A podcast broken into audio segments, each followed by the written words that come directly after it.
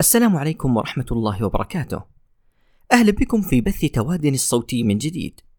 السعادة لفظ محبب للنفوس، وهدف حياة يطمح إليه الصغير والكبير، بل والمجتمعات على اختلاف طبقاتها وثقافاتها. لكن كيف نصل إلى هذه السعادة التي ننشدها؟ لأننا في تواد نؤمن أن سعادة المجتمعات والأفراد منشأها الأسرة. نستطيع القول أن الأسرة السعيدة هي التي تكون الفرد السعيد وبالتالي المجتمع السعيد. فما هي أصول السعادة التي نبحث عنها؟ الرضا أهم أركان السعادة أن نرضى بما كتب الله لنا من صحة ومال وعطايا. الرضا هو الذي يزيل التوتر والسخط الذي يؤثر على سعادة الناس. سلموا أموركم لمن خلقها، لمن كتب ووهب. حينها سترون كل شيء لديكم جميلا. التقبل. تقبل الطرف الآخر وانظر إلى حسناته. إن كنت زوجا فتقبل زوجتك والعكس صحيح. لكل منكما جانب مشرق. كلما رأيتما شيئا مشينا فاغسلا قلبكما بمحاسن نصفكما الآخر. لا تجعل من لحظة كدر تحرق صفاء وبريقا لم ترياه بسبب دخن موقف عابر.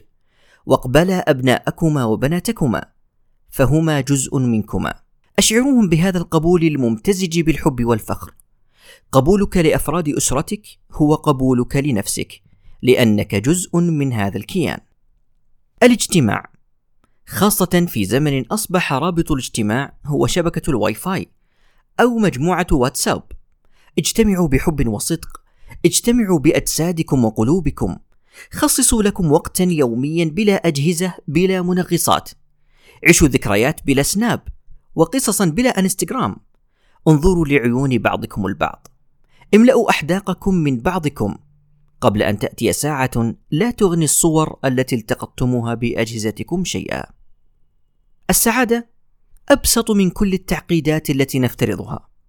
السعادة في كلمة طيبة تقولها لأهلك وزملائك، بابتسامة ترسلها لكل من رآك. السعادة نملكها نحن لا غيرنا ونحن من يخبئها أو يئدها حية. أصحاب الأموال والمناصب يبحثون عن سعادة الفقير والفقير يبحث عن سعادة الغني.